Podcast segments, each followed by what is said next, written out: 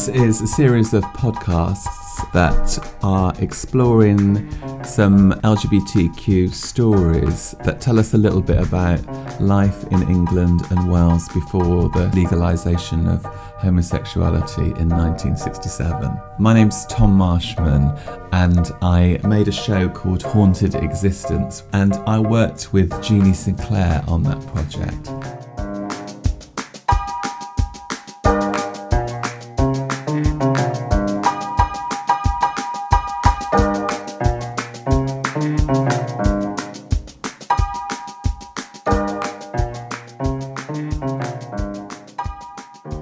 Tuesday, 8th of May, 1962.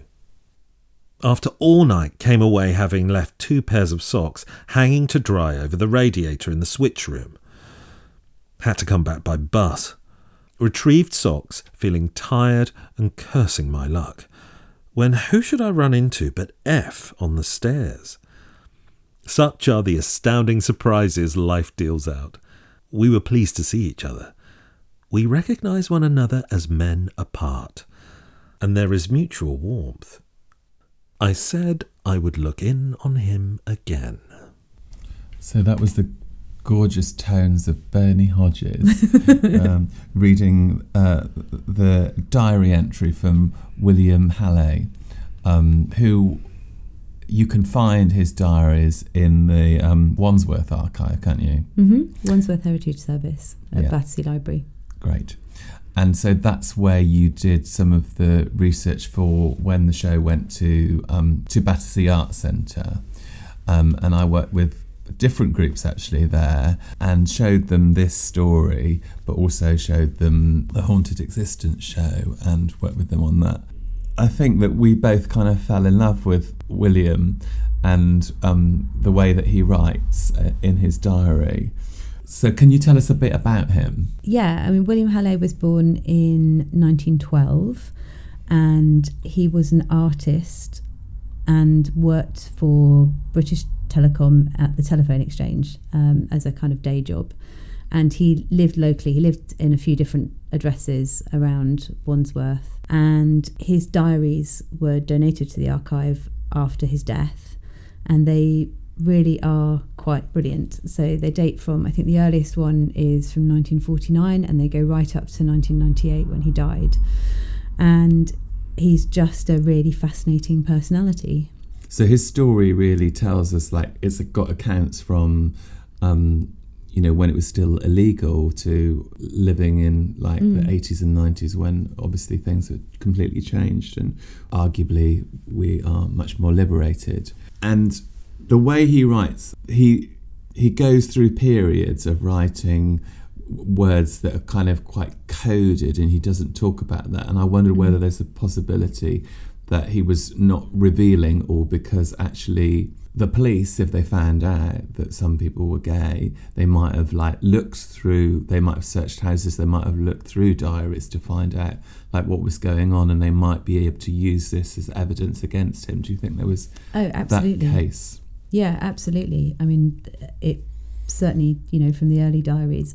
I mean, in some ways, he doesn't hold back, and there's quite a lot of detail about various encounters that he has with men, and some of it's really quite surprisingly explicit. Um, but he does use codes for names. He doesn't use full names apart from his close friends. Um, and I, I just really enjoy the fact that it's almost like reading a teenager's diary. Even when he's in his fifties, the I think the extracts that we um, just had is from 1962, and so he's you know he's 50 by that point, and he's still both struggling with these crushes that he has on men and also with his desire because he feels like he shouldn't have these desires and um, is constantly trying to suppress them, but it, that makes him unhappy as well. So um, it's kind of like for me as a gay man to read, it's just like a combination of being really reassuring and actually like, oh God, we have to carry on going through this like torment yeah, I mean, I don't even. Yeah, I mean, I think it's really interesting. Just as another human being, he's just, you know, he's just very anxious and he just wants to be loved like anybody else does. Mm. And uh, so you kind of have him varying between these uh, periods of abstinence where he's kind of berating himself for being controlled by his desires, plus also these um, these encounters where he he travels to certain places. And I think also one of the things I was going to say about this one is that's quite interesting that his sexual activity is almost entirely centred outside of London, although he lives in Wandsworth. Um, he travels to a place called Horsted Keynes, which I initially thought was code, um, but is a real place where in Sussex, and he has evidently travelled there several times to meet other men. And I have tried to look up other information about whether there's a particular you know, Cruise the- Insight or something. it's a tiny village Mm, in Sussex mm. with a with a nice pub, so I'm not Mm. quite sure Mm. um, why. so why doesn't you think he like has that London life? I mean, he does. I mean, he absolutely does as well. I mean, that's quite an interesting thing. He, I mean, he never really has any money, and all the spare money he has, he spends on getting his paintings framed for exhibitions. Um, and he's uh, sort of moderately successful as an artist. He has exhibitions and sells some of his work, and His paintings are amazing. I just you just showed me them before we started recording, and I really love his style. Yeah, I think it, it's very colourful and sort of expressionistic. I think for the period, it's not necessarily super fashionable, um, but it, you know, he's. I like his work. He's a good painter, and he he does have some success. Um, but again, it's a source of much anxiety to him, like Mm. whether his paintings are any good and having to show them, and uh, whether people like them or not, or whether they buy them or not, is another thing he worries about greatly. That comes across in his diaries. So the Heritage Lottery funded the workshops and, and, and pop-up exhibition. So one of the groups that I worked with were students that were based at um, Central School of Speech and Drama. And so you kind of honed this way of working where you look through the bones, the flesh and the ghosts of a archival document. Um, and we kind of did that approach with the diary account. So I just had as, as many accounts from the diary as, as I could, and we gave them out to the group, and we kind of just like um, split them up, and then we they looked at them and they were like, "What are the bones here? What are the flesh here? And what are the ghosts here?" And using that as an approach really like got us to think about him so much more deeply than than we previous had and something that someone noted from that group was like he's such an interesting character that he isn't always honest even to himself within the diary so he kind of like is putting on a facade or putting on a pretense and also like he uses this coded language Mm, I think the way he writes is really fascinating, and you can really tell he's struggling at times. And there's some diary entries that we've got that which where he just talks about being utterly despairing and too miserable to even write, and it's usually underlined several times as well. Um, and he's got this fascinating code for um, masturbating, where he'll write a diary entry and it will be finished with "did." which uh, or did furiously or did naturally, which I think is code for wanking. And we wonder what did naturally could actually mean Yeah, like- I mean, what could that mean? It's, it's quite fascinating. Mhm. Yeah. so should we have another um, reading from the diary now Yes, absolutely. Tuesday, 6th of February, 1962. What a false instinct. I wonder what made me go to Eynsford. I'm now wise after the event. At Farningham, I visited two pubs in order to dull my senses beforehand. Then I walked along the top road to Eynsford, paid a visit to the church, then boldly enter the door. F was there serving teas. Two lorry drivers sat at a table. Whether a flash of recognition passed over his face, I don't know. I was barely able to glance at him. I ordered a tea and a rock cake. His voice was like a rasp, and I'd forgotten there was an impediment in his speech. After serving me, he rushed back behind the curtain to his wife, and I heard words passing between them rapidly. I left quickly, without anything further happening. I walked back to Farningham. Now that is settled at last. I got nothing, and I should have expected nothing. Went to Brian's class in the evening. Did. So what's interesting, I think, about William as well is like, well, he's such a he's just such a good storyteller, hmm. and it's a, it's another level of kind of archival evidence, if you like, that we don't have much of in the haunted existence in the in the show, the haunted existence, and the research that was around that show. And what William does is paint these beautiful, painful pictures of, of things, really. Yeah, I mean, one of the things I find really fascinating about his diary is that he doesn't mention anything about world events. There's nothing about what's happening in the outside world. It's really, um, it really is about his kind of inner self and his his anxieties about things. His anxieties around whether his work's good enough. His anxieties about having exhibitions or not having exhibitions. But most of all, all of these things around these crushes that he has on people. So sometimes it'll be somebody he works with, or um, in that example, it's um, a man that's in a cafe somewhere in, near Dartford, and we don't really know what happened previously with that man. Um, but obviously, he says it's, he's, it's been a source of anxiety for quite some time, and Mm. he's very disappointed when he goes back to meet him. And the whole diary is really filled with sort of swinging between his some quite interestingly graphic events about, for example, there's an earlier diary, I think it's from around 1949, it's one of the much earlier ones where he's a much younger man. And he goes on holiday to somewhere to the seaside, and there's an episode where he talks about meeting this older couple who I think are in their 70s and ending up in the men's toilets with the husband um, and that's quite an interesting so it's it's you know although it, in some ways it's quite coy in the way that he's using codes and talking around the subject it's really fascinating the way that you have these kind of really explicit references to things that are going on in his in his life.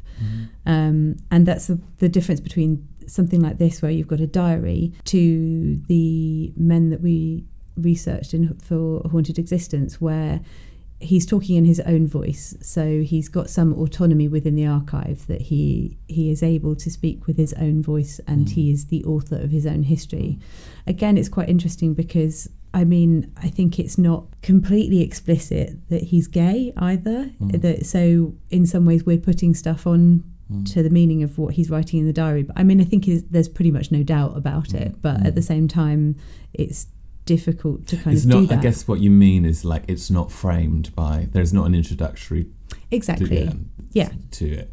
So within the haunted existence show, the closest we have really Mm. is you went out on a limb and and wrote to a bowling club where Jeffrey spent like the last years of his life. Mm. Um, you so you emailed the the bowling club and like, did you know Jeffrey and what was Mm. he like? That sort of that was the tone of the email, wasn't it?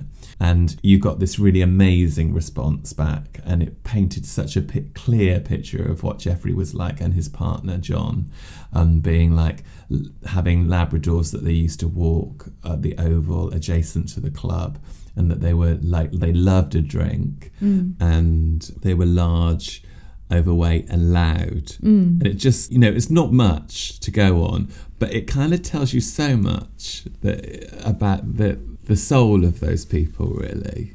Yeah, I mean that was really beautiful because um, it couldn't have been a better written email, like as as a really short kind of pen portrait of a couple. It was just really beautiful and really touching and really sweet. And again, although we don't get to hear Jeffrey's voice within that, you know, it's an account from someone who knows them, you Mm. know, and it's really lovely. And I think it's a really interesting way of kind of finding a bit more about that person. And again, it's like that idea of the using that Re- Rebecca Schneider quote that absent flesh does ghost bones as a way of approaching archival material, I think is really helpful where you're kind of looking around the material that you've got that what what isn't being said and what else can you find out from what's haunting those documents with those objects and um, it's a really useful way of of kind of looking for information or or kind of creatively um, exploring those stories a bit more. Something that we talked about when we looked at um, William's diaries before was like because when I look at them, I'm like, oh, this is like a middle class man. Mm. Um, but you kind of told me like maybe that wasn't so much the case. It's just that he's very articulate, really, in that way. And I think that Mm. the stories that we have from Haunted Existence are mostly like soldiers and farmers that that may not be so articulate or might not write diaries, or we don't have access to those. Yeah, I mean, uh, William doesn't come from money. He his father dies when he's young, and um, he's born in Hastings, and he grows up with his his mother and his sister. And one of the consistent things running through the diary is his um, his general penury and lack of money, and um, having to live in in digs and the kind of misery around that, and getting told off for cooking Brussels sprouts in his room, and the landlady coming in, and he he said, "Well, I have to move now." it's just um, the kind of frustration around that. Um, It's and, quite an artistic life, it seems. Yeah. yeah. and that's it. He works shift work. You know, he works at the telephone exchange, which isn't a middle class job. You Mm. know, it's a working class job. Mm. Um, but he is educated and he is very articulate and he's very cultured. Um, How do you think though, class impacts on on how you look at archives generally? Like that's Oh, yeah. a massive, probably PhD Yeah. question. Well, I mean, it's huge because, um, again, when you go back to um, what an archive is, and it's generally something that's created by the, you know, it goes back to state records. So the state keeping records about you.